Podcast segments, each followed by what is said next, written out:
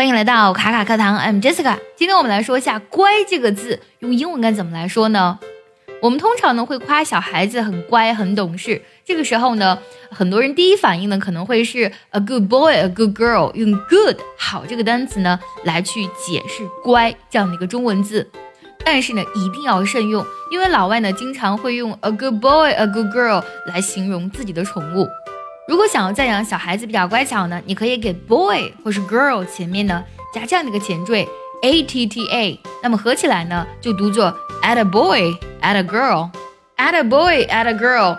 嗯，其实这两个单词呢在口语当中呢属于感叹词，你可以理解为好样的姑娘，好样的小伙子，和我们中文当中去夸小孩子的时候的那种感觉呢是非常相似的。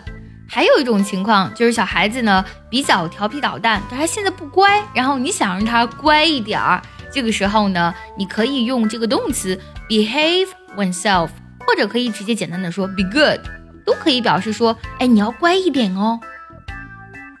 假如呢小朋友本应该坐下乖乖听你讲话，但是呢他却到处乱跑，这个时候呢你就可以去讲 now sit down and behave yourself，现在呢坐下来乖乖的哦。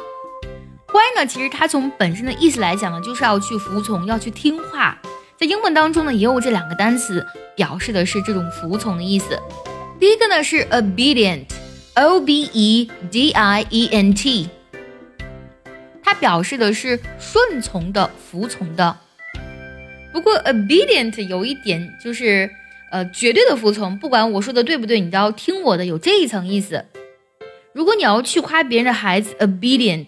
嗯，这个是不太合适的。这个感觉呢，你是像在说人家孩子不好，就感觉他的孩子呢没有主见，像他们家大人的傀儡一样。所以这个单词一定要慎用。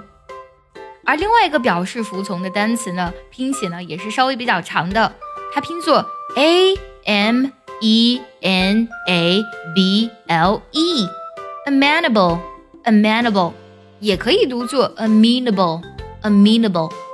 这个单词中文翻译过来呢是有服从的意思，但是呢和 obedient 不一样。obedient 它通常服从的是人的意志，但是 amenable 呢，它通常服从的是比如说道理呀、法律，它是一些客观性的东西。For example, in this sentence, she will be amenable or she will be amenable to any sensible suggestions。对于任何合理的建议呢，她都会接受的。关于“乖”这个中国字呢，英文当中确实有很多种表达。那么，如果想要专项练习本期的节目呢，可以微信搜索“卡卡课堂”，加入我们早餐英语的会员课程哦。